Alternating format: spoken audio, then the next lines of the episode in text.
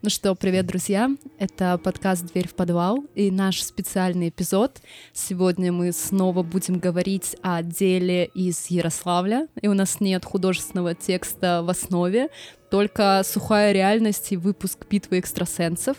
И исторический момент. У нас сегодня гость в подкасте, и это наша подруга Ксюша. Она работает в Следственном комитете. Именно по этой причине мы ее пригласили. Ну, еще Ксюша клевая. Поэтому нас сегодня трое. Приготовьтесь, пристегните ремни, сатанисты в деле. А, мы не романтизируем маньяков и серийных убийц, не нарушаем российское законодательство, не призываем к насилию, а рассказываем истории, которые, к сожалению, произошли в жизни. А, мы шутим, потому что юмор помогает преодолеть страх, это нормальная реакция психики, и если вы чувствительный человек, которого может травмировать true crime, то, пожалуйста, не слушайте нас. Мы не проводим журналистские расследования, а занимаемся исследованием открытых источников и предлагаем свои рассуждения, которые не претендуют на абсолютную истину. Сразу же нужно говориться, что мы с Ксюшей в силу профессиональных э, причин являемся прямыми противниками, но как-то так случилось, что мы с ней никогда на профессиональном поле не пересекались, да? Или пересекались? Ты мне помогал в институте всегда, вот а, я ну помню, вот. что... Как вы познакомились? Расскажите сначала немножко. А, нас связывает многое. Например, я являлся свидетелем на Ксюшной свадьбе, а ее муж являлся свидетелем на моей. Как такой поворот. В деле вот это поворот. Свидетели. Короче, Ксюша наша близкая подруга, знаем мы ее давно. Она специалист в сфере правоохранительных органов и противоположно Мише в его деятельности. А, Ксюша, а ты где училась? На юридическом, что же? Я так же, как и Михаил, да, на юрфаке нас в Ярославле училась. Э, сегодня в помещении два юриста, один журналист. Что мы будем с этим делать? Помимо того, что художественного текста не существует на эту тематику, еще и фильмы, к сожалению, не сняли про ярославских сатанистов, поэтому я не знаю, что можно посоветовать посмотреть на, на, на тему, да, культистов. А может быть, на тему под, подростковых там, Да, может, Красный штат посоветовать посмотреть. Штат.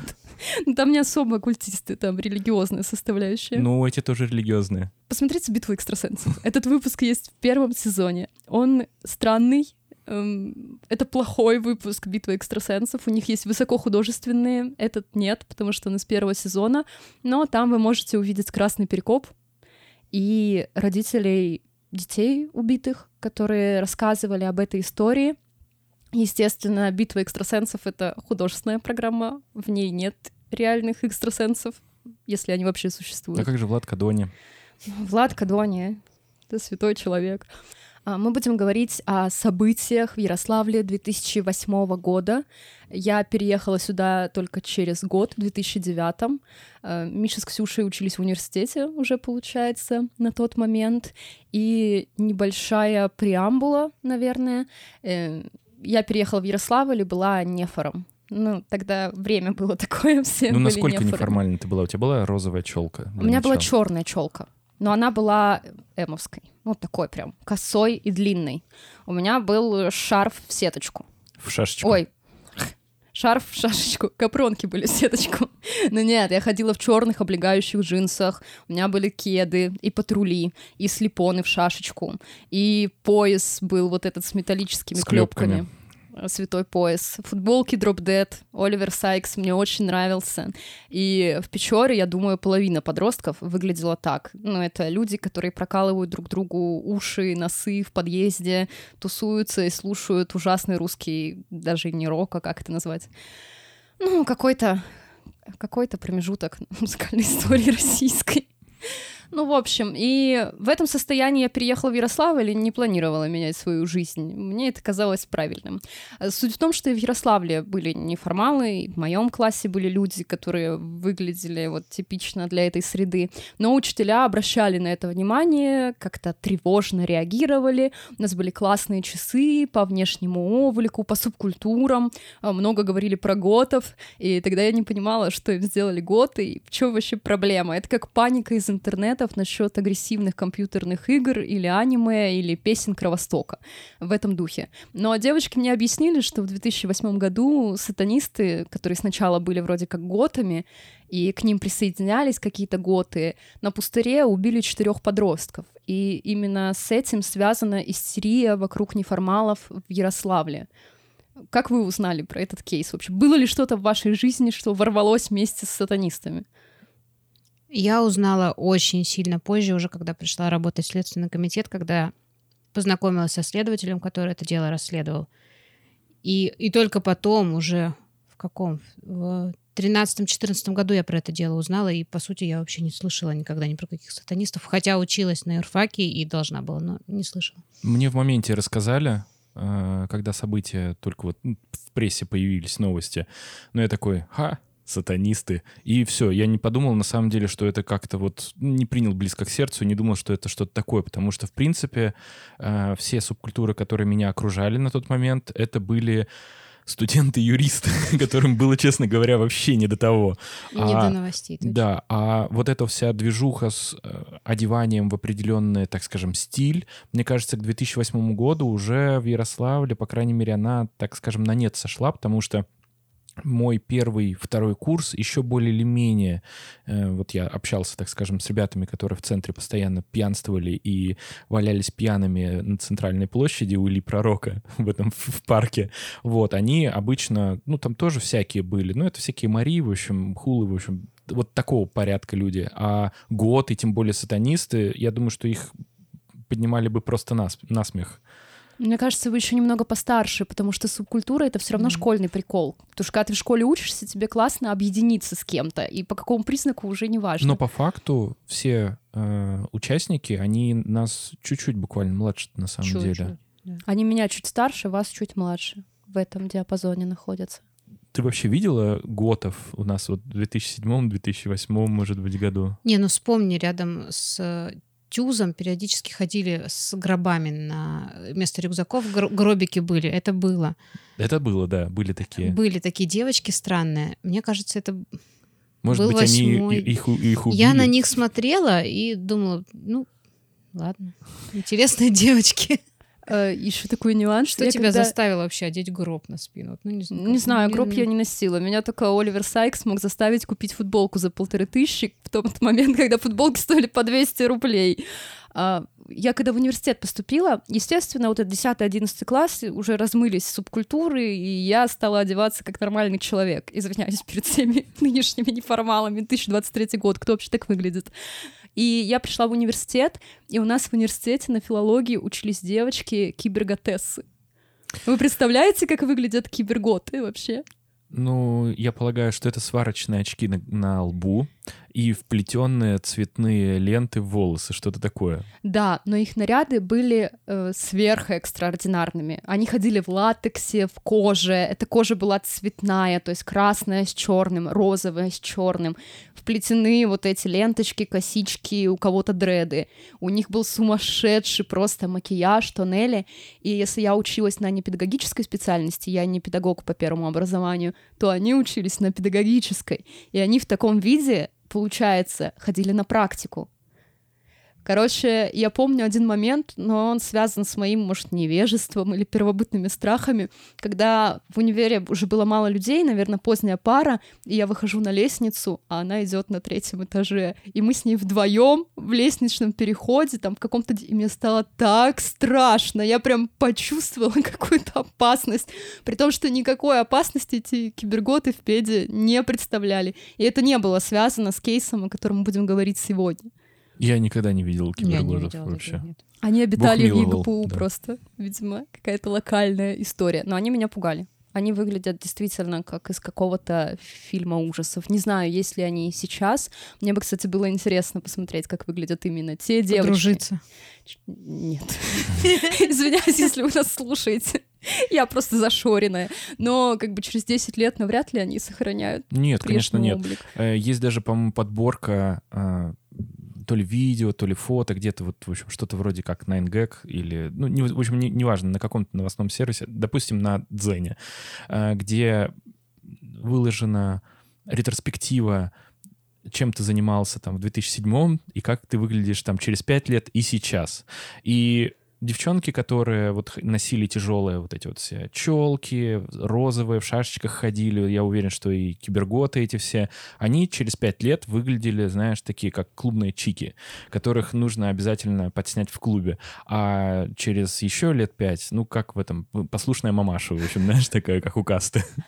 У меня был опыт, я у себя в телеграм-канале выкладывала, э, как я выглядела, ну, типа, 8 лет назад и как выгляжу сейчас. И мне люди писали, что «А можно так же, типа, от вот этого состояния прийти к нормальному человеку.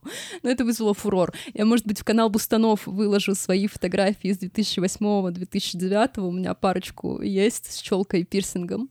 Так что Бустаны смогут оценить мой внешний вид. Остальным стесняюсь. Ну, нет, моя, моя субкультура это была... Нет, нет, вообще ничего такого не было, вообще, даже рядом. Даже на Ты Хэллоуин... ходил в кедах. Ну, в кедах я ходил, Ты ходил конечно. в У меня кедах кеды были таких. даже в шашечку. В короче шашечку, говоря. я тоже Всё- помню. И всё у тебя было. была вот эта ар- арарафатка, рарафатка, И как она арафатка называлась? у меня была, Арафатка. да. Но это скорее, знаешь, Это была просто, просто, мода. просто трендом это было, стильно, да. да. Казалось, что не, это не стильно. более того. Но, Но, не- я к себя какой-то субкультуре вообще не причислял. Это слишком затратно и геморно. Как же проколоть нос в подъезде? Это ж такое Не, развлечение. у меня в окружении, кстати, не было людей. Ну, нет, такие люди были, но я уже э, с ними познакомился, когда к людям относился к таким достаточно иронично, а, которые действительно там кололи э, все носы, уши и все остальное на вписках, но как-то вот становление как личности, вот такие вот люди не принимали участие в моем случае. А еще есть прикольная цикличность. Вы, наверное, замечали тоже, что сейчас на улице тоже яркие подростки. Ну, то есть с пирсингом, там, с голубыми или розовыми волосами, в черной одежде, что-то такое, гранж какой-то. Да, после того, как я а, почитал конспект и вообще ознакомился с кейсом, я несколько раз ходил в универ, и я все время смотрю, теперь есть ли готы среди студентов и вообще среди окружающих. Я после того, как конспект написала, ехала в автобусе, и сзади меня сидел подросток. Он был обычный, но он был какой-то зашоренный. То есть он сидел к окну, голову опустил и не смотрел никуда. И оставалось место прямо перед ним. И я себя так дискомфортно чувствовала, спиной поворачиваясь к человеку, хотя он не вызывал у меня никаких тревожных ассоциаций. Вот что делают ярославские сатанисты. Они, кстати, почти все на свободе, но об этом немножечко попозже. Да, кстати говоря, если вы были приверженцем субкультуры, то мы будем не против посмотреть на ваши фотографии в юности. Ну или если вы сейчас исповедуете такую же культуру, будем, Я будет про себя интересно посмотреть. вспомнила, что я дружила с девочкой в классе, которая меня приучила к королю и шуту. И она меня звала на все концерты, и я ходила. Меня родители отпускали в школе на концерты в цирк на короля и шута, и мне было... Это шутка, погоди, тысячелетия, что король и шут обычно выступал на самом деле в цирке в. Ярославле. Это, это типа не шутка, это действительно где-то каждый второй концерт короля и шута реально был в Ярославском цирке. Я ходила раза три. Два раза на Михаила Круга и три раза на короля и шута. Вот мой, мой список концертов. Ну, в общем, и не, не причисляла я себя никакой субкультуре, но поскольку вот подружка у меня была такая очень интересная, она играла на гитаре, она любила рок, арию, король и шут, и кино, и вот она все это играла. И к ней хотелось тянуться. И я думала, ну мне тоже надо выглядеть как-то интересно. И я что делала? Покупала две пары колготок, черные и белые, плотные, но капроновые. Одевала одни на другие и вырезала дырки. И, получа... и получалось, что у меня, например, белые колготки в черный горошек, или наоборот, черные колготки в белый горошек. Вот я считала, что я очень модная, но когда я шла по улице, говорю, о, корова идет. Вот вслед мне, то есть я недолго я проходила стильной. Это креативный подход. У меня был очень... На что хватало денег. А еще у меня был такой прикол, что вот я жила в Печоре, в своем микромире с неформалами и гопниками на соседних улицах и стычками. И при этом я ездила в Германию на месяц, и в Германии я купила просто обалденные шмотки задешево. То есть вот это все в шашечку. Я еще купила себе розовые сникерсы, высокие кроссовки. Шедевр. Я приезжаю в Печору, и мне мама говорит, что мы переезжаем в Ярославль. Я такая, блин, а как же мои одноклассники узнают, что я теперь так клево выгляжу? Я такая красивая. Что теперь я выгляжу как нефор с картинок, а не нефор из Печоры.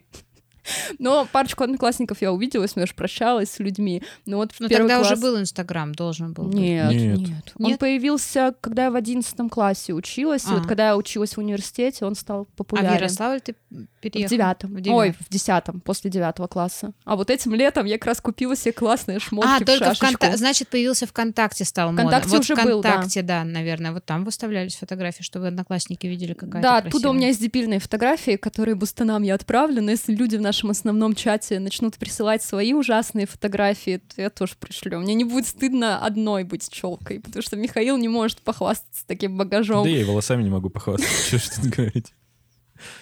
Ладно, мы заболтались, давайте ближе к кейсу. Тем более Ксюша знает следователя, который работал по делу, и она нам немножко, наверное, расскажет что-нибудь изнутри. И да, а, мы хотим поблагодарить Полину Зайцеву, заместителя редактора 76.ru.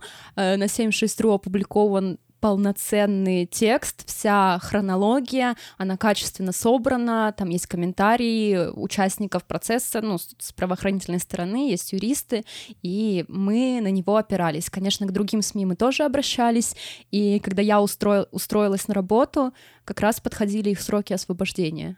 Ну, то есть там, по-моему, 2016-2017, это был первый год, когда они начнут осво- освобождаться, и я как раз работала, мы тоже собирали материалы, общались с адвокатами, которые их защищали по назначению. Поэтому ко всем материалам этим мы обращались при составлении конспекта, но 76.ru отдельное спасибо.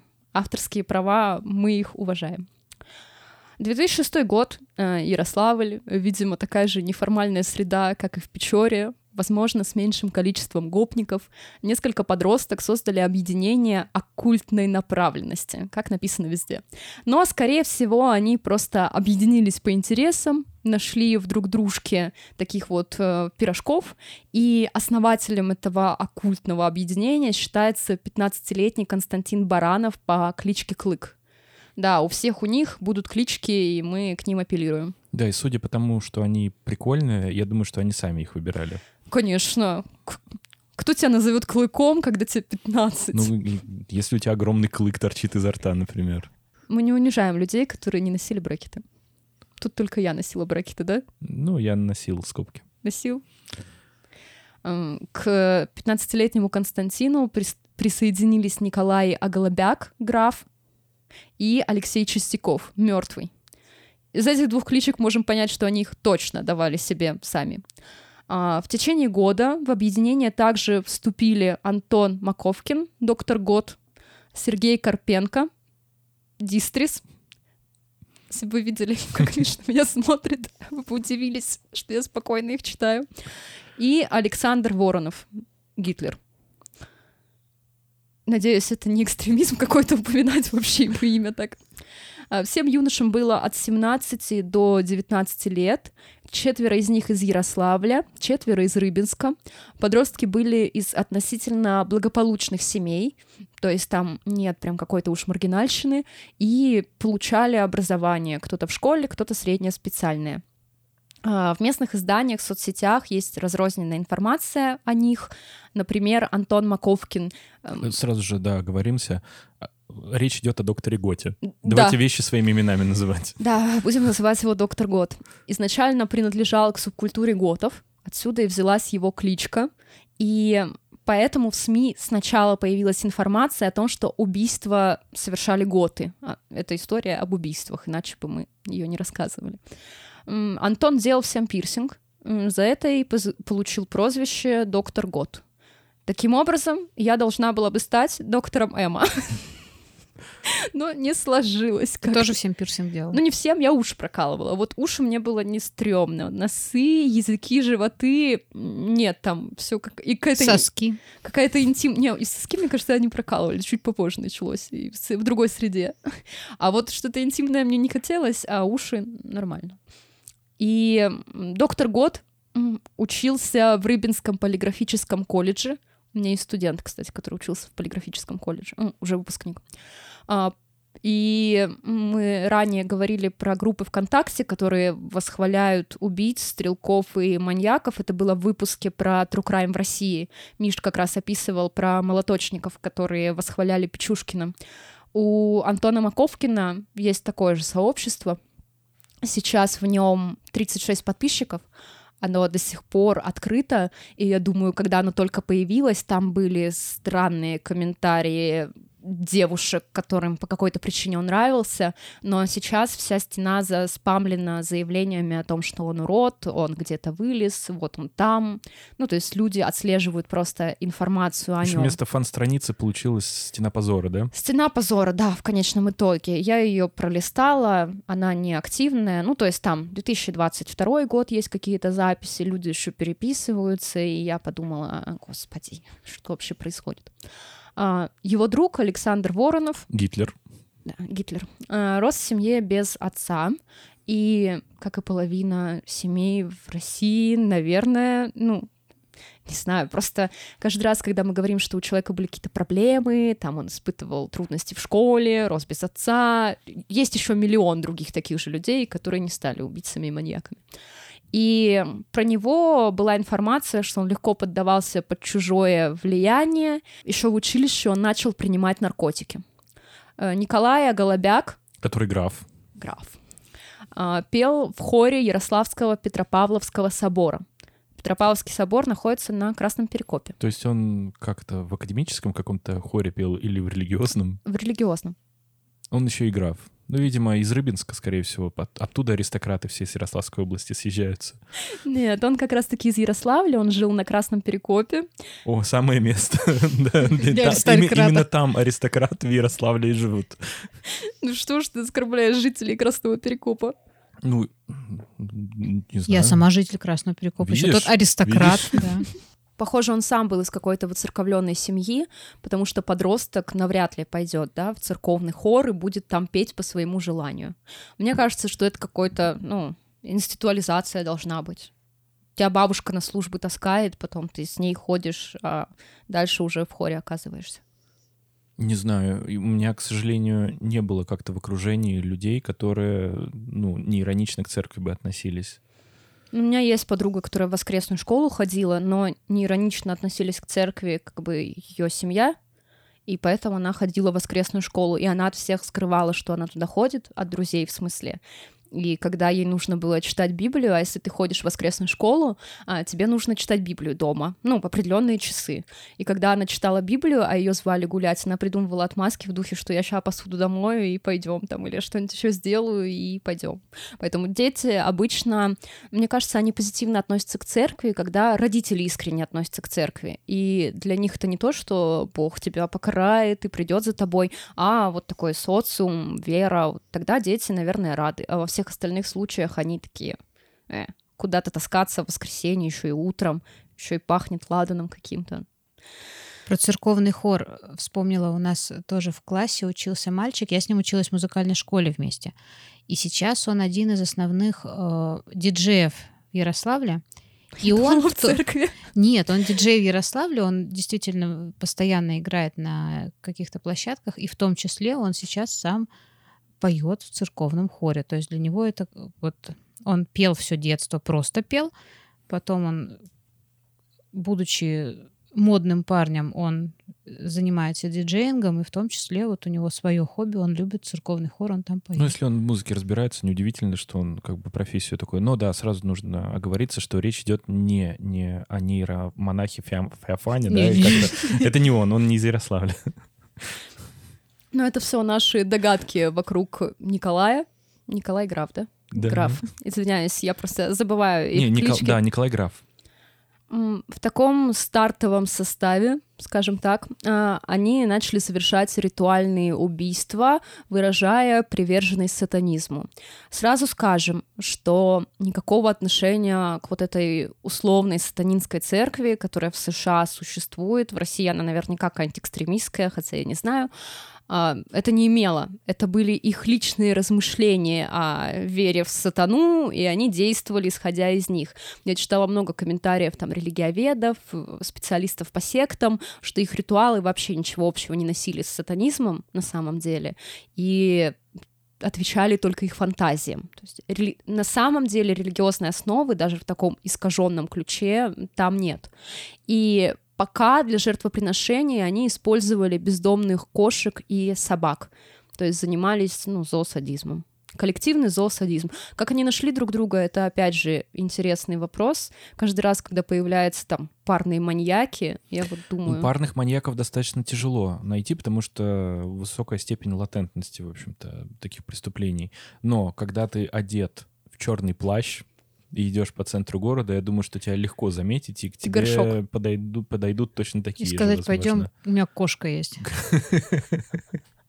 Пригласить. На, на чашечку кошки, да. И они устраивали эти самые жертвоприношения на территории за пятым торфяным переулком между частным сектором и кладбищем.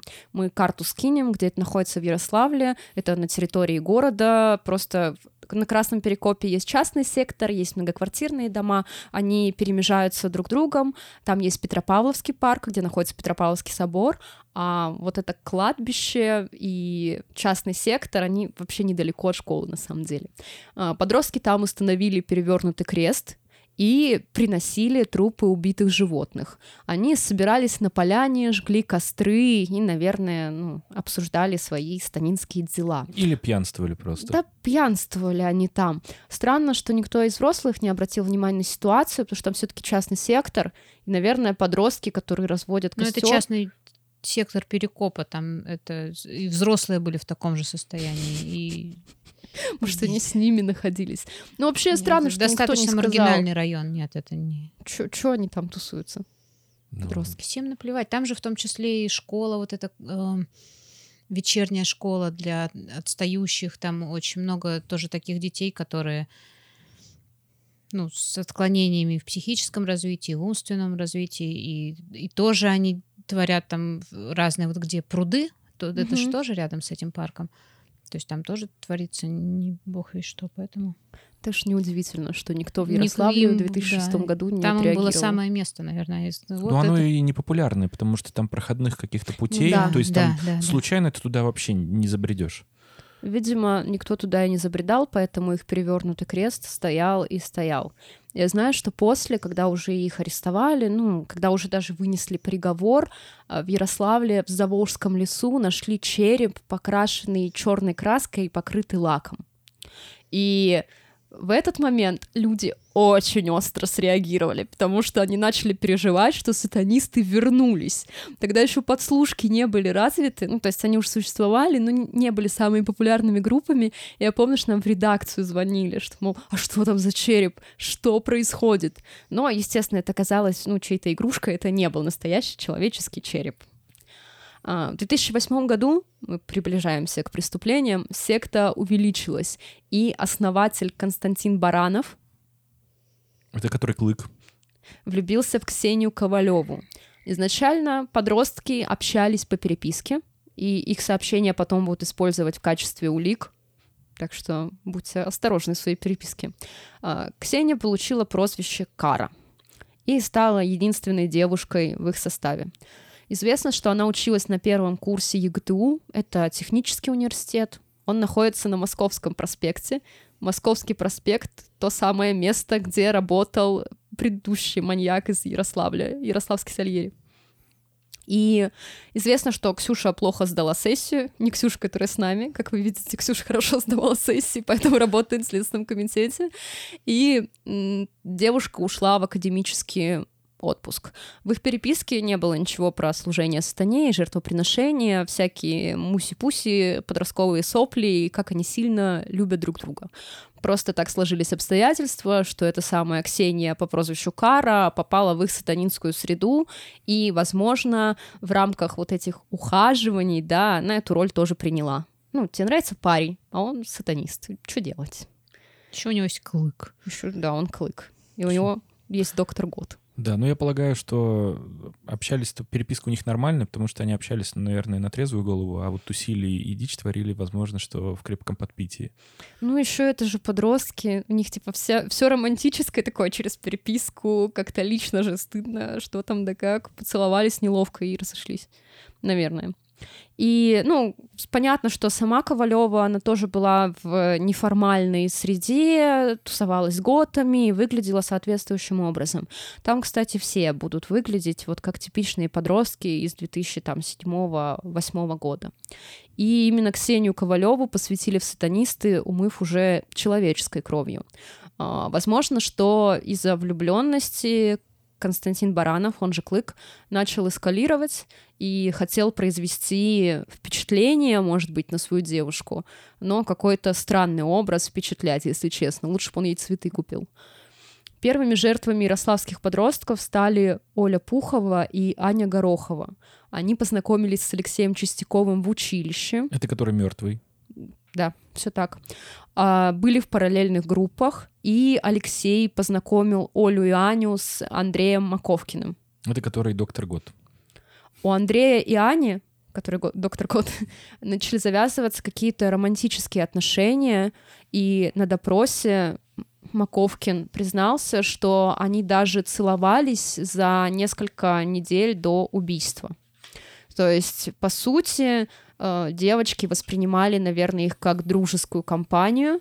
А, Возможно, они ничего не знали о сатанизме. Ну, как бы прикольные парни, одеваются в черное. Ну, Ну, вообще такой необычный experience. Потусить с готами. Ну да, почему, почему нет? Там и сами девочки, они были такие неформального вида, по крайней мере, по фотографиям. Ну и по тому месту, где они могли быть, ну, вот родители не будут подавать заявление о пропаже, они должны были пое... они могли поехать на фестиваль нашествия, понятно, ну, интересы у них были схожие, познакомились с парнями. В компании есть девушка, ну, тоже встречается с одним из них. Навряд ли ты что-то Что-то заподозришь. плохое с ним произойдет. да? Да, ну как бы просто, просто подростковые тусовки. И девочки не подозревали о предстоящей трагедии, как бы, и не видели ничего плохого в этой странной компании. Э, Вечером 28 июня друзья собрались в квартире Николая Аголобяка. Это граф его поместья. Эм, Квартира находилась на Красном Перекопе как раз-таки. Э, В гости пришли ничего не подозревающие Аня и Оля, и они вроде как были сами готами, но к станистам себя не причисляли, и подростки вместе выпивали. Какой-то момент они решили прогуляться и дошли до той самой поляны в пятом торфяном переулке. Наверное, у Николая Голубика э, родители, по-моему, у него была только мама, и, возможно, она просто работала по сменам, и поэтому ночью его квартира была в их распоряжении.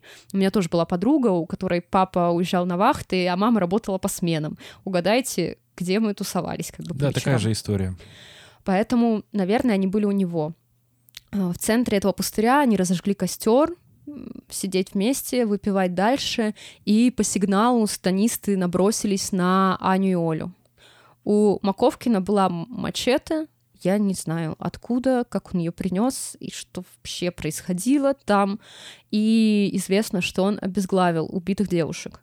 А, Станисты сфотографировались с головами жертв, трупы расчленили и закопали возле поляны. По материалам уголовного дела они отрезали грудь, вынули сердце, язык, зажарили их на костре и съели. Вообще достать сердце, на самом деле, это то еще приключение, потому что тебе нужно же ломать грудную Разломать клетку. груд- грудину, да. Да, вот мачете, скорее всего, пригодилось больше всего для этого, наверное. Какой момент ты покупаешь мачете? Вот у меня тоже такой вопрос. Не знаю, тот же момент, когда, знаешь, как в фильме «Таксист» ты бреешься. Да, думаю, да. И Ксению Ковалеву, уже Кару, умыли кровью убитых девушек. После подростки просто вернулись в квартиру к Графу графу. в поместье. поместье. Уже через сутки произойдет второе убийство, то есть эскалация вообще не заставила себя ждать. А, Плюс ко всему, это такое коллективное действие. Мы говорили в выпуске про Индию, когда было изнасилование в автобусе, избиение, что вот этот инфернальный вихрь какой-то, который образуется в большой компании, плюс ко всему алкоголь, они все взбудораженные, и, наверное, ни один из них не выразил никакого сомнения, что они вообще ну, ведут себя нормально. И, и страшно сказать, да, ты же сатанист. Че, убили людей, все по плану идет. Ну, не знаю. Ну, у них. Ну, как бы присоединение к преступлению, оно, так скажем, точно так же, в общем-то, наказывается, Не, понятно, и, что это не, его. не убавляет вины и как бы не отменяет никакой ответственности, не отменяет осуждения всего того, что мы к ним испытываем. Но суть в том, что а еще такая ситуация, если ты скажешь, что это ненормально, может, и тебя убьют. Ну, то есть, а чё, ты же видел, как они убили двух девушек? Ну, ты видел всякое после этого, можешь так сказать. Поэтому, ну, сказать, ой, ребята, что-то мне не понравилось, давайте отменим-ка все это. Уже, наверное, ну, сложно это представить. Ну, если Я думаю, там никто не хотел этого. Если они были готовы к тому, что давайте будем сначала резать кошек, собак, давайте умываться кровью, они однозначно уже были готовы убивать. То есть это уже в психике какое-то отклонение есть, которое не будет говорить, что ой, что-то мы сделали неправильно. Тут уже тормоза отпустили они. Мне кажется, между типа зоосадизмом и людьми все равно большая Небольшая. разница. Ну, поэтому это и входит в эту в триаду В триаду Макдональда. Макдональда. Короче, жесть какая-то, если честно. Через сутки второе убийство. Э, Из Рыбинска в Ярославль приехал Андрей Соловьев. Он же Дарк. Да, он Дарк. А, Его, как и Ксению Кару, планировали посвятить сатанисты, умыв человеческой кровью. И подростки выбрали новых жертв. Ими стали Андрей Сорокин и Варвара Кузьмина. Сорокин был знаком с сатанистами, он причислял себя к готам, парня уже приглашали вступить в их секту, но он отказался. А, Варя была там случайно, она не увлекалась субкультурами, но встречалась с Сорокиным, и он позвал ее в гости к приятелям, почему не поехать? Ну Вот не надо было отказываться, наверное. В смысле? Ну, он же отказался. А, Ну, как ты говоришь, что они боятся, да, боя- боялись сказать, что это плохо, вдруг тебя убьют. Тут, видишь, он отказался вступить Но он в не секту. убивал с Но они ему показали, может, прикольную фотку с головами. Нет, это С убийство умытой произошло кровью карой такой. Вся, вся кровавая Это кара. слишком короткий промежуток. Я думаю, что когда они животных убивали и там книгу своих теней писали, вот тогда они его позвали. Но он сказал, что нет, ему не интересно быть Но, сатанистом. тем не менее, ему интересно было с ними общаться. Ну, видимо, он не осознавал какую-то реальную угрозу. Ну, то есть, ну, подростки, ну, мало ли чем там занимаются. Я сам тоже хожу во всем черном, раз я год, нет. Не знаю, либо пьянствовали просто вместе. Я думаю, да, что в основном вот алкоголь Ну, что, типа, не- связывает сердца. и- Это очень сильно связывает сердца очень разных людей из разных субкультур. Ну, я думаю, да. Ну, и это подростковая тусовка, когда родителей нет, да, и в твоей квартире непонятные 10 человек, и ты вообще половину из них не знаешь. Э, Сатанисты планировали повторить убийство на пустыре, то есть привести Андрею, Андрея и Варю туда же и наброситься на них, но в какой-то момент Варе в квартире стало некомфортно. Ну, то есть она, наверное, почувствовала Ну, они напряжение. мачете стали собирать, ножи, там, знаешь, вот. Ну нет, все не так было. И девушка захотела уйти. Это нормально. С вечеринки все. Праздник закончился, Мне я пора пошла домой. домой. Да. Но девушку отвлекла Ксения. Она с ней начала разговаривать, что-то приветливо шутить, и напряжение спало, Варя успокоилась, тем более, когда в компании есть девушка, тебе уже спокойнее, да, она не с какими-то парнями, с кучей непонятных готов, сатанистов, а вот еще девушка есть, и с ней же все в порядке, ну, как бы, довольно безопасная зона. Никогда так не думайте, если вы чувствуете, что вам что-то угрожает, бегите, вот мой бегите, совет. однозначно. Никого не слушайте. Сатанисты решили, раз Варя нервничает, то, возможно, она не пойдет с ними на пустырь, или, может, она куда-то убежит, поэтому они напали на подростков прямо в квартире. Сорокин попытался дать отпор, ну и, наверное, физически он мог бы справиться там с одним парнем или с двумя. Но тут их целая группа, и Ксения на их стороне. А, В итоге подростков убили, тоже обезглавили и расчленили. Только, судя по всему, это произошло в квартире, когда пришлось убрать квартиру после вечеринки. Останки Андрея и Вари закопали в яме возле поляны, то есть их принесли туда же, где и были убитые девочки, а одежду сожгли на ритуальном костре. Кстати, вопрос такой. А там на месте преступления вообще много следов оставалось? Ты не думала, что она забеспокоилась? Знаешь, как помнишь, в 5.32, когда проститутку убивали, и там... Секс-работницу. Э, да, секс-работницу. Э, там уже убийцы начали в ее прям присутствии застилать полиэтиленом пол в комнате. Может быть, что такое. Но, с другой стороны, они же хотели их увезти на пустырь, ну и чтобы не убираться, я так подозреваю, тоже. Ну да. И поэтому как там была подготовка. А, В ходе расследования следователи установили, что у каждого в секте была своя роль. Чистяков, кто он там, Миша, Чистяков — это мертвый. делал записи и вел так называемую книгу мертвых. Или мертвого. Поэтому, возможно, его имя как-то с этим связано. А Голобяк был воином, поэтому он первым бросался на жертв. Это граф. А Маковкин Это который доктор Год. выполнял роль организатора и заранее планировал убийство. Ну, еще лечил. и делал пирсинг. А, После двух двойных убийств сатанисты оставались на свободе, потому что родители не сразу начали искать детей. А, В 2008 году в это же время проходил фестиваль нашествия в Тверской области. Я посмотрела, я даже нашла 2008 год нашествия. На Википедии там все года есть, у всех хедлайнеры. И тогда выступали типа Агата Кристи, Кукрыниксы, Ночные снайперы, Би-2, Ленинград, Ария. Ну прям все очень популярные Жалко, что не группы. попали девочки и мальчики туда. Да. Может быть, они, кстати, не планировали, просто родители так решили, что они могли сбежать из дома и поехать на нашествие. Ну, вообще, они могли легко, на самом деле, туда съездить даже без паспорта, потому что туда можно было билеты купить на электричках добраться как раз до нашествия. Многие так мои друзья делали. Поэтому сначала родители подумали, ну, как бы дети неформалы, вот у них такие тусовки, наверное, они просто уехали на фестиваль и побоялись говорить об этом. Ну, тоже можно понять эту историю. Но когда фестиваль закончился, а дети не вернулись, взрослые осознали, что, ну, что-то не так. Ну и мы должны понимать, что это все таки 2008 год, да, это сейчас э, дети и родители геолокация в айфоне, проверить, где он там, чаты, тогда, мне кажется, было меньше взаимодействия и меньше каких-то громких, может быть, страшных историй, поэтому родители не сразу запаниковали. И они заяви... написали заявление в милицию, тогда еще милиция, и расследование под личный контроль взял губернатор Сергей Вахруков. Потому Пом- что... Помните еще такого губернатора? Я помню. Сосед моей подружки. Ярославль, маленький город. Маленький город. И оперативники почти сразу вышли на странную кампанию, на Чистякова, Ты хочешь, чтобы я всех опять их э, пере- перечислял? Просто не запомнила. Э, Чис- Чистяков — это который мертвый. А Голобяк, Это, по-моему, граф. Да. Баранова, Это Клык. Ковалеву, Кова- Кара Кара, да-да-да. и да. Маковкин, Маковкин, доктор доктор Год. Год. Да. А, Подростки пытались отрицать факт знакомства друг с другом, и они удалили номера телефонов, но продолжали переписываться. Ну, Просто, знаешь, типа с неизвестного номера чата.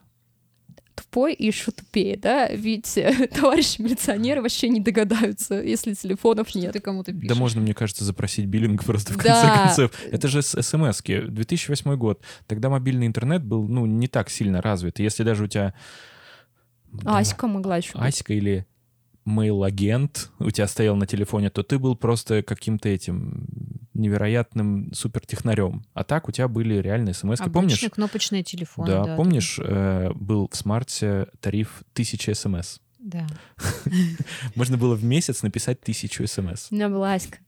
И смотрите, 2008 вы что-то как-то плохо думаете о кнопочных телефонах. Ну, в смысле, у меня был Sony Ericsson, который раздвижная эта штука. У меня тоже был такой достаточно, но там Слайдер. геолокации, карт, Ну чего-то нет, такого такого, ничего естественно, не было, да. Но Аську и мейл-агент можно было уже поставить. Но ну а здесь такое. э, готы, поющие в церковном хоре. Слушайте, ну это по-любому кнопочный Из телефон Рыбинска. из, из Рыбинска, да. И Э, Немного шейминга. простите.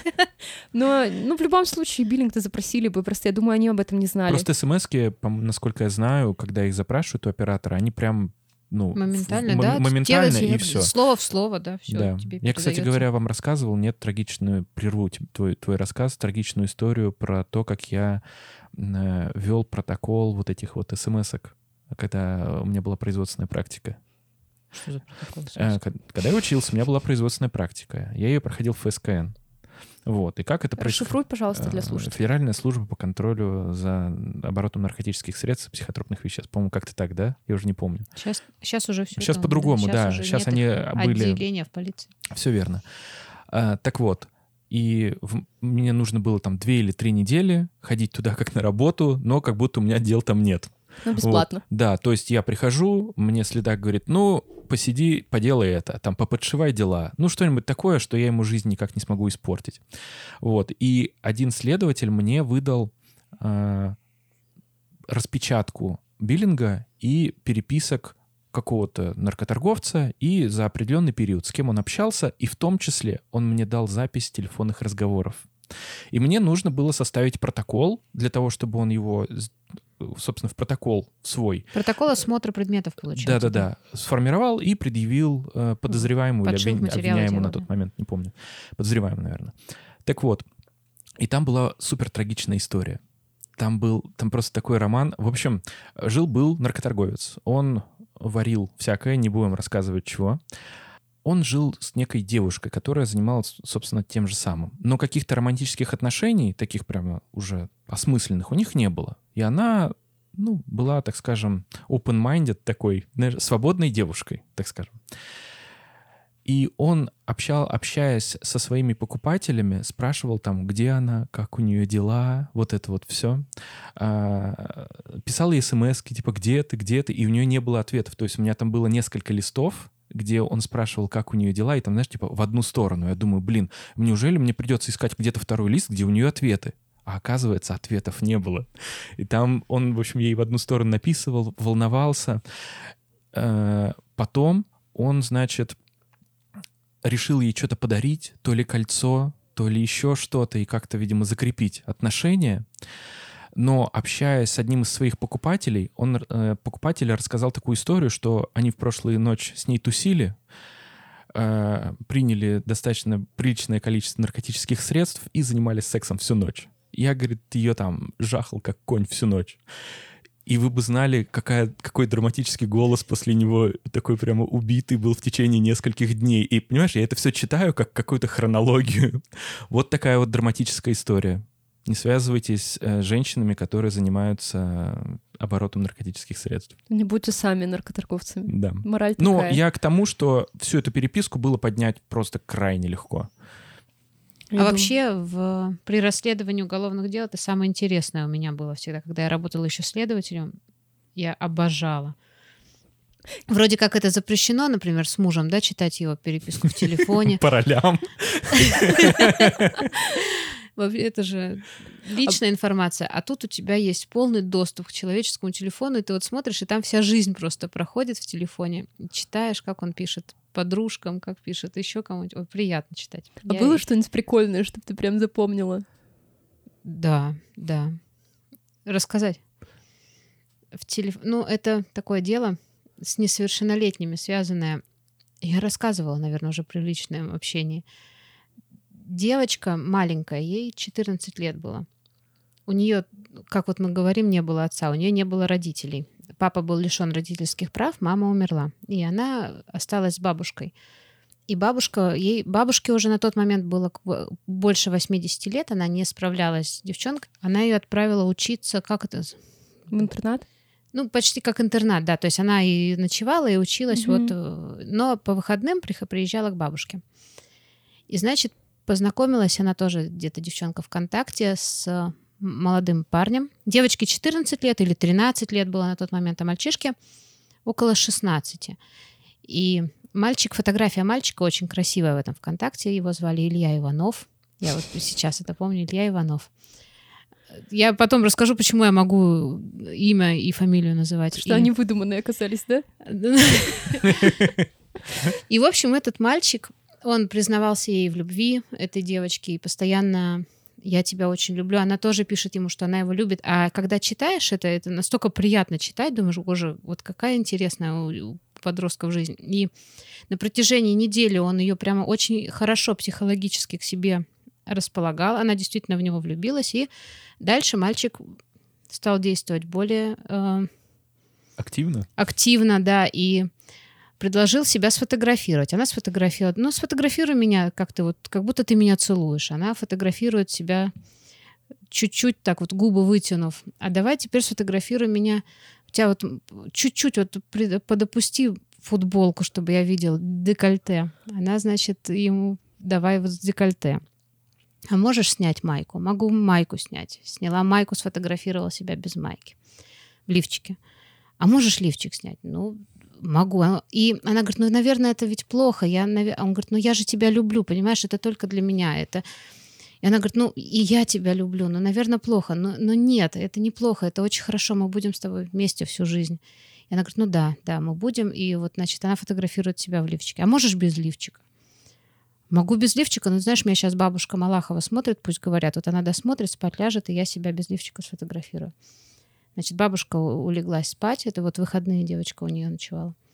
Она себя сфотографировала сначала без лифчика, потом полностью без белья, потом она стала снимать видео. И все это есть. И вот это настолько, вот насколько дети бедные не, не информированы о том, что не нужно вестись на все эти интернет э, общения, что не надо э, информацию, которая тебя может как-то скомпрометировать, выставлять в интернет. Ну, в общем, девочка напротив грамот на стене, у нее были благодар... благодарности из школы, грамоты, и она вот с, с голой попой, с голыми все... вставляет в себя духи Маскина Чип and Chic. Господи, И все это фотографирует. Вот. И, и вот, ну, с одной стороны, страшно это все вот э, понимать. А, ну и в конце концов, когда мальчик это все получил, он, естественно, ВКонтакте распространил это все среди ее друзей, родственников и отправил всем, кому не лень. И А он не потом вымогал у нее деньги? он у нее ничего не вымогал, он просто сказал спасибо, я действительно тебя люблю, и все это отправил дальше. И перестал с ней общаться. Урод. В полицию обратилась даже не девочка, а обратился ее брат, который вот поступил такой из ВКонтакте, э, все фотографии, вся переписка. И вот они пришли в полицию, что вот в отношении моей сестры вот такая штука э, распространили. Когда мы стали расследовать дело, в конце концов оказалось, что этим Ильей Ивановым была 15-летняя девочка. И вот она насколько умело психологически расположила к себе вот эту вторую, и как она хорошо манипулировала, и насколько грамотно она ее развела, по большому счету, это я удивлялась. Я когда с этой 15-летней девчонкой общалась уже, когда ее в качестве обвиняемой допрашивала, когда материалы в суд направляли, очень умная девица. То есть вот, ну, прям... И вот такие вот э, бывают случаи. И, а, к тому, что почему интересно читать чужие переписки, я читала, и я, когда видела, как эта 15-летняя девочка разводит вот эту 14-летнюю, я... Ну, вообще я поражалась, вот насколько человек может э, грамотно, умело манипулировать человеческим сознанием. Интересно, вот по- по большой... Трагедия для девчонки, трагедия. А мне, как специалисту, было интересно читать. А у нее Люблю какая цель была у 15 лет? Опозорить. э, обе были влюблены в одного мальчика. А, понятно. Да, да. Мужики во всем виноваты, как всегда. Да, конечно. да, А ну, самое смешное, что вот девка потерпевшая, девчонка потерпевшая, она мне доказывала, что она знает этого Илью Иванова, а девочка просто она выбрала обычную там м, как-то рандомную сейчас модно говорить фотографию в интернете, выложила. Она говорит, я его знаю, я с ним в ауре постоянно виделась, я с ним целовалась, с этим Ильей Ивановым. Я говорю, ну подожди, говорю, ну, в- ну, ну не может быть. И вот потом она, конечно, уже созналась во всем, говорит, да нет, конечно, я никого не знаю, просто вот я влюбилась в мальчика ВКонтакте. Вот такая вот доверчивая девочка. Это давно было или... Это было, ну, лет пять назад. Мне кажется, просто сейчас кого-то сложно развести с липовой фотографией. Да нет, легко. О, э, де- как Так дети на это, как дети на это ведутся, это вообще насколько... Как взрослые на это ведутся, я тебе даже больше скажу. Есть такой, знаешь, пранк. Извини, что тебя перебиваю. Есть такой пранк, когда молодому человеку а, пишет какая-нибудь девушка и говорит так и так, давай познакомимся, она очень симпатичная. И они, так скажем, откровенные в- видео начинают друг другу присылать. И девушка говорит, а давай, говорит, я с тобой на скайпе созвонимся, и ты мне что-нибудь там покажешь.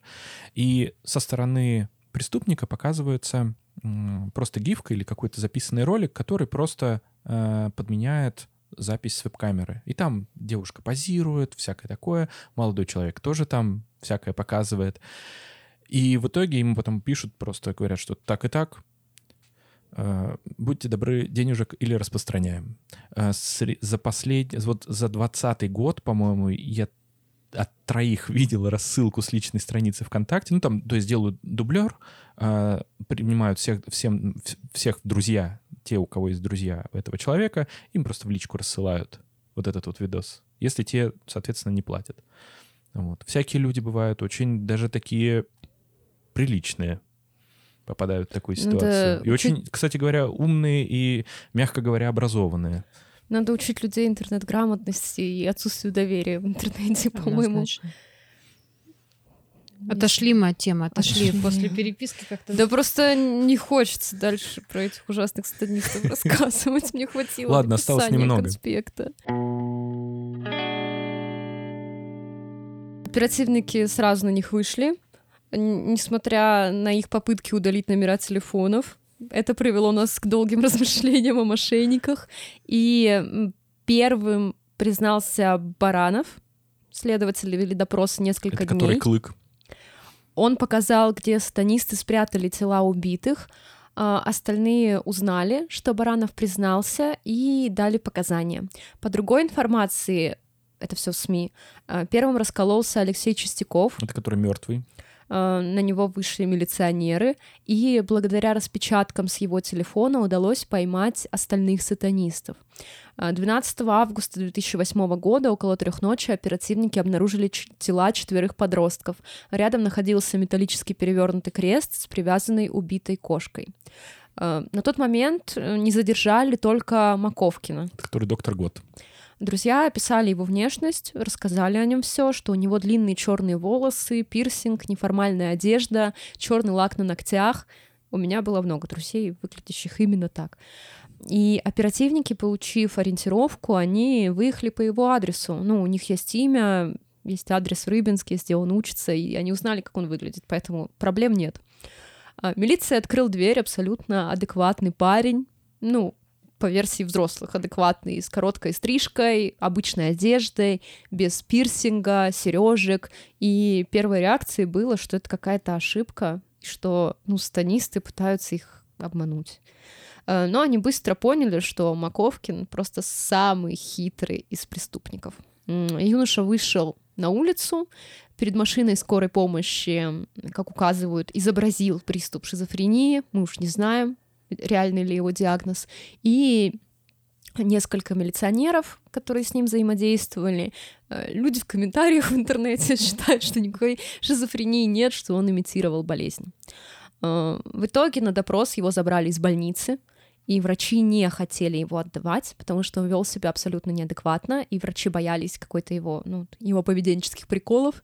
А В машине Антон говорил, что за ним стоит сатана, который отомстит сотрудникам. Ну, я вам так скажу. Милиционеры не такое видели, что он там сатаной угрожает, ну, как бы, вообще лох. И, как я разбрасываю словами, они же все на свободе. Да, смотри. Буду Ты по перекопу лучше не гулять. Вообще лох. Буду смотреть по сторонам. А, В отделении во время допроса он чудесным образом стал нормальным. Расследование шло два года и закончилось э, в 2010 году. Были приобщены анализы ДНК, экспертизы. Долгое время родители не могли получить тела детей для захоронения, потому что было сложно отделить одно от другого, од- одно тело от другого, поскольку место захоронения было одно, а трупа, мы напомним, было четыре.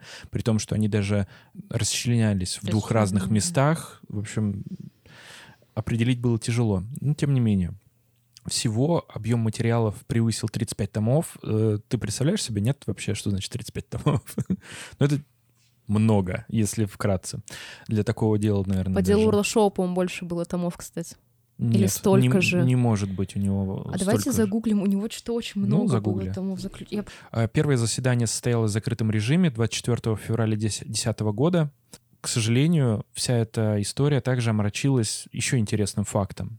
А, 25 мая этого же года повесился по неустановленным причинам адвокат по назначению Сергей Вантеев. Это э, адвокат Карпенко Дистриса. Тело юриста обнаружили в его конторе, и навряд ли данное происшествие как-то связано с материалами дела, но сам адвокат незадолго до этого поучаствовал в ДТП с достаточно трагичным исходом, скрылся с места происшествия. В общем, ему тоже, видимо, какая-то трагическая судьба была уготовлена, и он решил жизнью распорядиться таким вот образом. Несколько десятков томов по делу Урлашова было. Точное несколько количество десят- не ну, написано, ну, написано много, несколько десятков. много, не- несколько десятков, возможно, что 20. два, честно говоря, потому Ну, что там, там 20. фактов не очень много, там одно покушение и одна взятка на самом Ну, деле. два эпизода потом. Да. да. Может быть, много распечаток с банковских счетов, например, и они будут Да, занимать э, наверно. все тома, и просто будет банковская выписка, а не показания свидетелей и что-то такое. Член Совета по вопросам религиозных объединений при мэрии города Ярославля Евгений Мухтаров говорил об этом следующее. Если мы решим рассматривать сложившееся убийство как сатанинский ритуал, найдем множество противоречий. С одной стороны, нет сомнений, что пустырь за церковью, где было совершено убийство, это ритуальная площадка. Однако характер убийства подростков противоречит сатанинским канонам, потому что в сатанизме не идет речь о рас- расчленении. А отсечение головы, как в случае с кошкой, действительно иногда случается, в особенных случаях, но не более того. Не знаю, если честно, как можно комментировать это. Я думаю, что подростки просто, ну, реально ни к какому станизму не относились, они сами себе станизм придумали, а Евгений Мухтаров говорит с точки зрения специалиста вот именно по разным религиям. Да. Сами члены следственной группы, у них немножко было другое мнение. Они считали, что у ребят просто беды с башкой.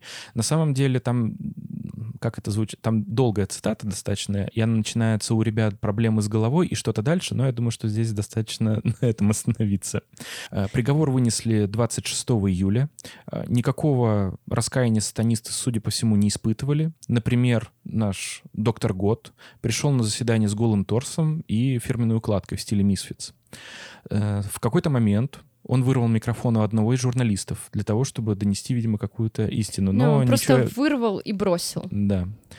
Э, Граф приехал в майке с сатанинской звездой на заседание.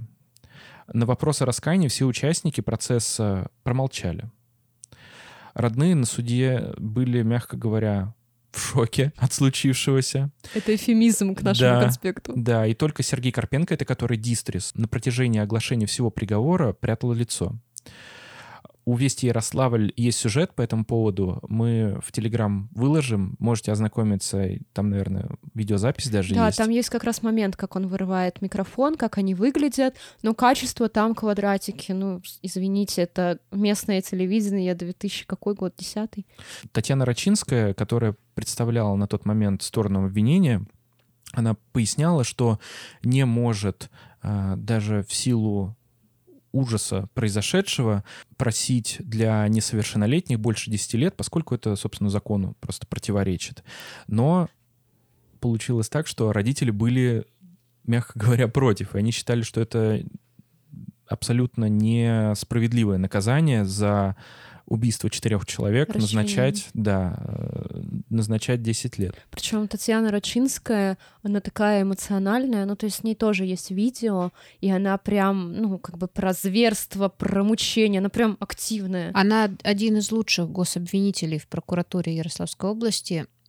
Это точно можно сказать. Например, для уголовных дел, по которым не судья выносит решение, а присяжные заседатели, гособвинитель должен быть супер опытным человеком, чтобы подавать информацию так, чтобы присяжные заседатели понимали всю суть происходящего и вынесли свой вердикт ну, для нас в пользу обвинения. Да, ну и не поддавались на манипуляции, вообще на ангажированность какую-то.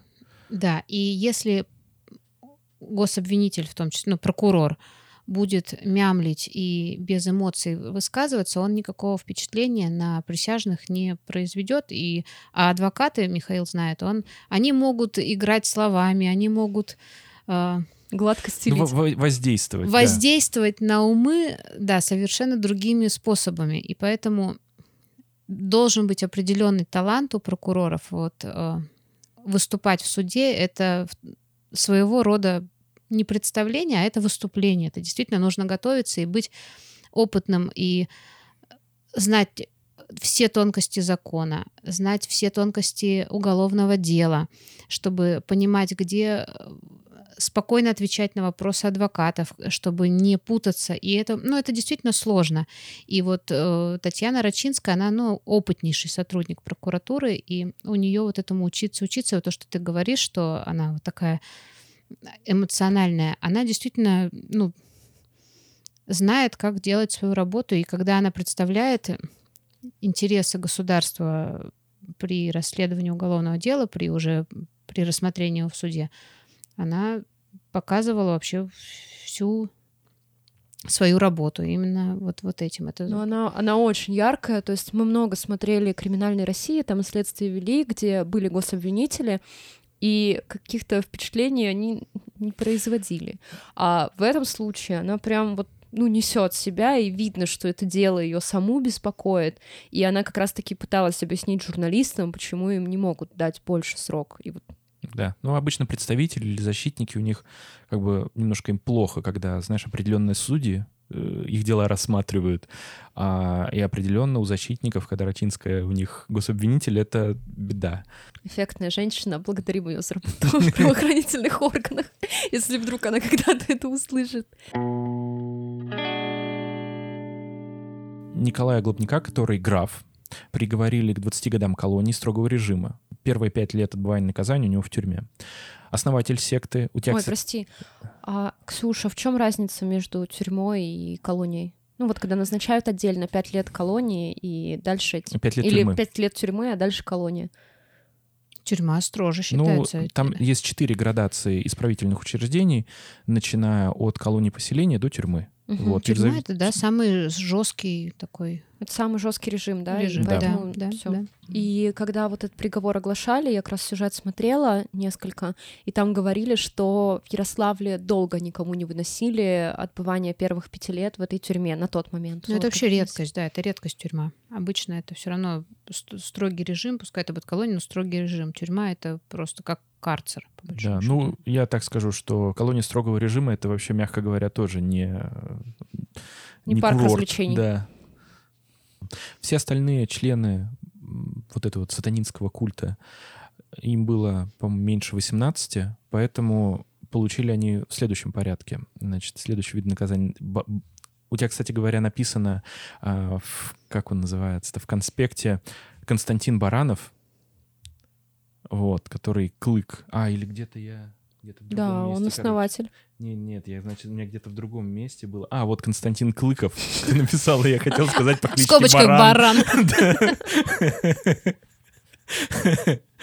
Ну, в общем, основатель секты Константин Баранов, который Клык, получил 10 лет. Господин Гитлер 10 лет. а, А который- вот по ходу разговора-то ничего про него, про его роль не... Э, Они все были просто активными соисполнителями, то есть они активное участие принимали в убийстве, но какой-то особой роли э, им почему-то вот не выдавалось, потому что там еще был э, Дарк, который к ним приезжал из Рыбинска, помните, такой был. Ему, например, и мертвому дали по 9 лет. То есть, видимо, какая-то роль у них может быть поменьше, но я так полагаю, Они что из-за того, что Соловьев тогда. не участвовал в первом, например, эпизоде, но тем не менее Значит, активно участвовал бы- во втором. да. А, Кара, которая Ксения, получила 8 лет колонии общего режима. Она женщина, поэтому. Все верно, все верно. Интересная история была про Сергея Карпенко, который дистрис. Он непосредственно не участвовал а, в убийствах, но вместе с тем он, видимо, какое-то предоставлял орудие убийства. В общем, э, занимался... Как это, как, как это правильно квалифицировать? Ему два, ему два года. Ну, это пособ... Ну, да, он э, пособником, я уверен, что был. Ему дали всего лишь два года. А, и, кстати говоря, доктор Гот — это тот, который э, изображал приступ шизофрении и всего остального. Его признали невменяемым э, с диагнозом шизофрения. И, собственно, его отправили на принудительное лечение. Мария Масленникова, это бывшая девушка Андрея Сорокина, убитого сатанистами, она рассказала, что ее парень, ну, интересовался этой темой, но очень поверхностно, и они долго состояли в отношениях. Андрей был милым, дарил мягкие игрушки, колечки, и девушка считает, что она могла оказаться на месте Вари, если бы они не расстались, и последний раз они виделись за неделю до смерти Андрея, а утром 29 июня он прислал ей смс с пожеланием «доброго утра». Как мы понимаем, уже через 10 лет почти все участники ритуальных убийств оказались на свободе. За решеткой оказался только Голобяк, которого... Граф, который. Граф а, которого приговорили к 20 годам тюрьмы. Он получил максимальный срок в силу возраста, он уже достиг 18 лет. А, первой на свободе оказалась Ксения Ковалева, во время судебного процесса адвокат заявил, что у девушки тяжелое онкологическое заболевание, но при этом никаких документов не предоставил. Причем я так поняла, что у большинства были адвокаты по назначению. Да, наверняка. Но у кого-то... У Дистриса, по-моему, был по соглашению. Потому что он такой достаточно перспективный был, э, так скажем, способ вообще избежать наказания. И защитник пытался как раз-таки приобщить к делу публикации в СМИ о раке у Ковалевой, что не является медицинским подтверждением диагноза. И так как никаких подтвержденных сведений не было, ей дали 8 лет колонии общего режима. А, позже в апелляционную инстанцию передали документ о болезни, и срок снизили до 6 лет. Фрунзенский районный суд освободил Ковалеву из колонии меньше, чем через год из-за лейкемии. Адвокат э, Олег Кононов, занимавшийся делом сатанистов еще до освобождения участников секты, говорил, что почти все выйдут на свободу в 2017-2018 году, кроме совершеннолетнего Голубика. И навряд ли за ними будет установлен какой-то жесткий контроль, несмотря на вот эти ужасающие подробности преступления, что они расчленяли трупы и каким образом вообще происходили атаки э, Преступления произошли, как говорится, по малолетству, и осужденные не являются рецидивистами. Ну, все равно у них судимость будет, там ну, все равно так или иначе контроль Только будет, судимость, конечно. да, они поотмечаются, и все. Я думаю, что они уже поотмечались. И Алексей Соловьев вышел на свободу из правительной колонии номер один 11 августа 2017 года. У колонии его встречала девушка с черно-розовыми волосами, пара планировала переехать в другой город и забыть о прошлом. Алексей Чистяков... Который уж... мертвый уже вышел из тюрьмы живым, как Константин Баранов и Александр Воронов. А, по информации СМИ, Маковкин вышел из психиатрической больницы в 2011 году. Он проходил лечение принудительное в Костроме. А, Молчанову, маньяку, о котором мы тоже говорили в выпуске о преступлениях по итогам года. А, он тоже его, ему экспертизу в Костроме проводили, где признали, что он вменяемый. Мне еще странно, что на невменяемость Маковкина не подавали апелляцию, потому что родители могли это делать. Его могли на повторную экспертизу отправить. Да, я думаю, что там было... Может быть, и было, и действительно, если у него есть шизофрения или другое психиатрическое заболевание, почему но просто обычно, когда есть вот эти апелляции по диагнозу, mm-hmm. а их там штуки две обычно, вот mm-hmm. у этого у Молчанова вообще их, по-моему, три было, его три раза экспертировали. Mm-hmm. Обычно в СМИ есть вот эта хронология, что типа отправили на новую экспертизу, отправили на Может, новую пропустили, экспертизу. на самом деле. А тут как бы ничего. Ли- либо, возможно, что просто экспертизу провели, апеллировали, и не было оснований для проведения повторной. Вот такой вопрос у нас еще повис, связанный с э, Маковкиным. Нет, ну, э, нахождение в психиатрической больнице, оно же все равно э, так или иначе это как не то, что нет, это не наказание, Иная но мера медицинского это воздействия. мера воздействия, и там тоже не сахар. Они все равно в ограниченном режиме находятся, ну то есть это не... Они, у них полностью подавляется вся мозговая деятельность, то есть это лечение это такое. Это, может быть, э, благом бы было попасть в колонию, чем в психушку, где тебя будут причем многие преступники, наоборот, у которых есть диагноз, говорят, что они только не в лечебницу, давайте да, срок, да, я вменяемый. Да, да, поэтому... Но Эдгину, кстати говоря, помогло. Да, но это и другая, другая лечебница, другое время. Но по преступлениям, например, против половой, половым преступлениям против несовершеннолетних очень многие пытаются съехать на педофилию, что у меня болезнь, внимательно к этим вопросам относятся, и тяжко для них становится узнать, что они вменяемые, не педофилы, и что пойдут они а, отбывать наказание в колонии, где к ним отношение соответствующее. потому что- Ангажированная. Мы недавно писали в, ну, на примере Новосибирска, там было тоже, э, там было интервью с главным следователем, и он рассказал, что с 2000 в 2023 году только, или в 2022 это было за прошлый год статистика, что только один человек с официальным диагнозом педофилия. То есть все остальные преступления против половой неприкосновенности несовершеннолетних совершались людьми, которые психи- в психиатрическом плане педофилами не являются. И, ну, как бы понятно, тут речь идет о заключении, а не о лечении. Такая история. А, Что известно сейчас об освободившихся преступниках, ну, уже искупивших вроде как свою вину перед обществом. А, Сергей Карпенко работает в антикварной мастерской. Известно, что у него есть ребенок. Алексей Соловьев живет вместе со своей девушкой, С розовой челкой, которая. может, уже нет. И, судя по соцсетям, они переехали в Санкт-Петербург. А, Кстати, Алексей утверждал, что он не виноват не участвовал в убийствах, его якобы прессовали во время следствия. Никакой достоверной информации об этом нет. Это только его заявление. Алексей Чистяков живет в Ярославле. Он общается с Соловьевым, который тоже вышел на свободу, и они оба отказываются общаться с ярославскими журналистами.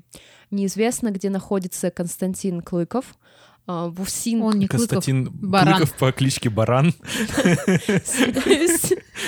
Константин Баранов. Неизвестно где. Очень тупо было бы выбрать кличку Баран, когда у тебя фамилия Клыков. Ой.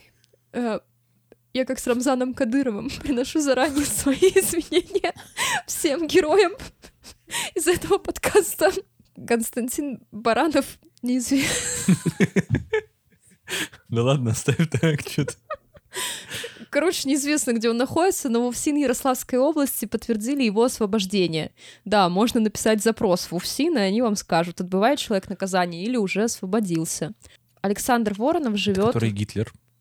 уже, надеюсь, не Гитлер. А, а представляете, мы встречаем его на улице, у него усы. усики. В И он переехал с зигует, девушкой. идет вот, вытянув руку вперед. А, Александр Воронов живет вместе с девушкой. А, Николай Глобяк, Который граф. Он отбывает наказание в колонии в Сыктывкаре. э, Заридза в Комиму. Э, Родственники иногда навещают его, э, и также Николай несколько раз звонил своему адвокату Сергею Федорову. Они поддерживают общение, ну и мне кажется, адвокат, ну, идет просто на человеческий контакт и оказывает какую-то поддержку, не знаю. Он обязан, если он взял на себя такую ношу защищать интересы человека. Вот, если ты представляешь интересы, и от тебя не отказался твой представитель, то ты должен до морковкиного заговения с ним сидеть и представлять его интересы хоть пожизненно будет тебя. Можете Защищать только, звонить, да. типа, В отношении, должен- в отношении уголовных дел только защищаешь, да, не представляешь. Защищаешь, да. Да, да, да, защищать. И он звонит тебе и говорит, один тут отдыхаешь. Нет, чего?» он, он, например, скажет, мне плохо в тюрьме, меня бьют. И адвокат, поскольку ты с ним заключил это соглашение, он будет, ну, наверное, делать вид, что Да, он тебе да. помогает.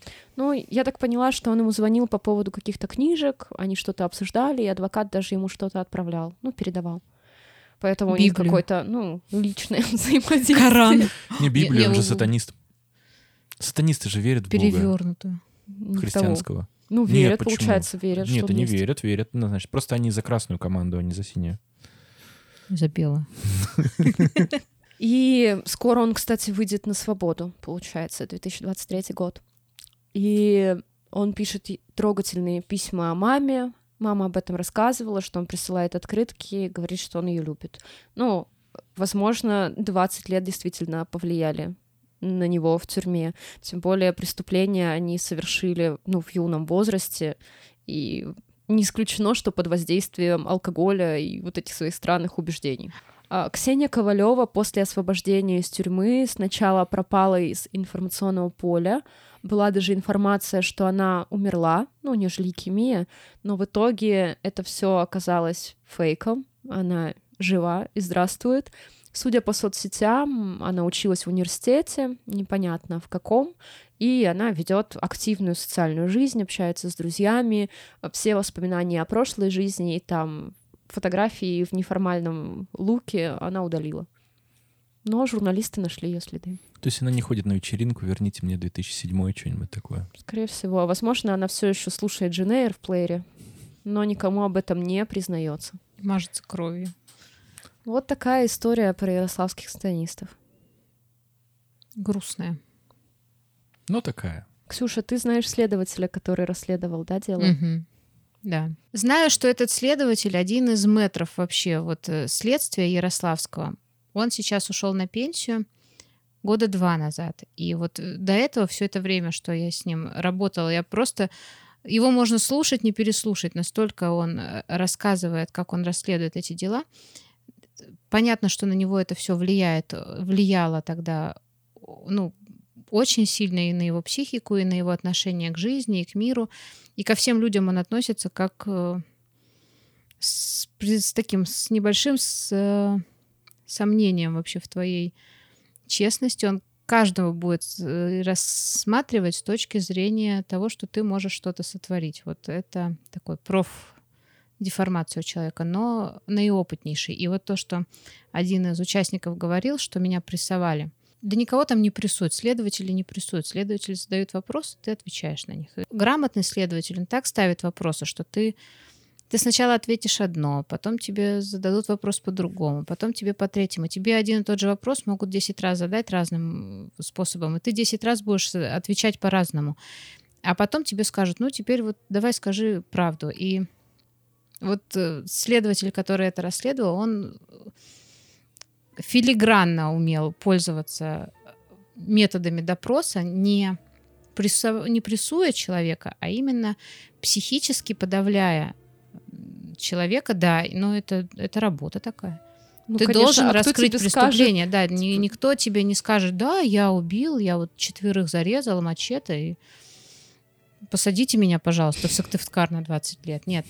А, Это работа следователя перехитрить преступников и с помощью ума и задавать такие вопросы, чтобы человек терялся, но в конце концов раскалывался. Пресс такой, никто никого не бьет, никто никого не мучает, просто тут э, игра двух людей, кто умнее, следователь или сатанист, который убивает. Сомневаюсь. Видишь, даже, видишь, даже как, как поставил ангажированный вопрос. Но мне еще кажется, что если бы его там где-то реально прессовали, да, или что-то в СИЗО было, то он бы по-любому подавал апелляции, обо всем об этом Да не, он рассказывал. жалобы бы писал бы. Просто Да. это дело достаточно резонансное, и я думаю, что можно было какое-то внимание общественности на самом деле. Но, опять же, что значит прессовали? Он мог говорить о том, что ему просто объясняли, что в его действиях есть, например, состав. Он говорит, я ничего не знаю, вроде нет. Вот и все.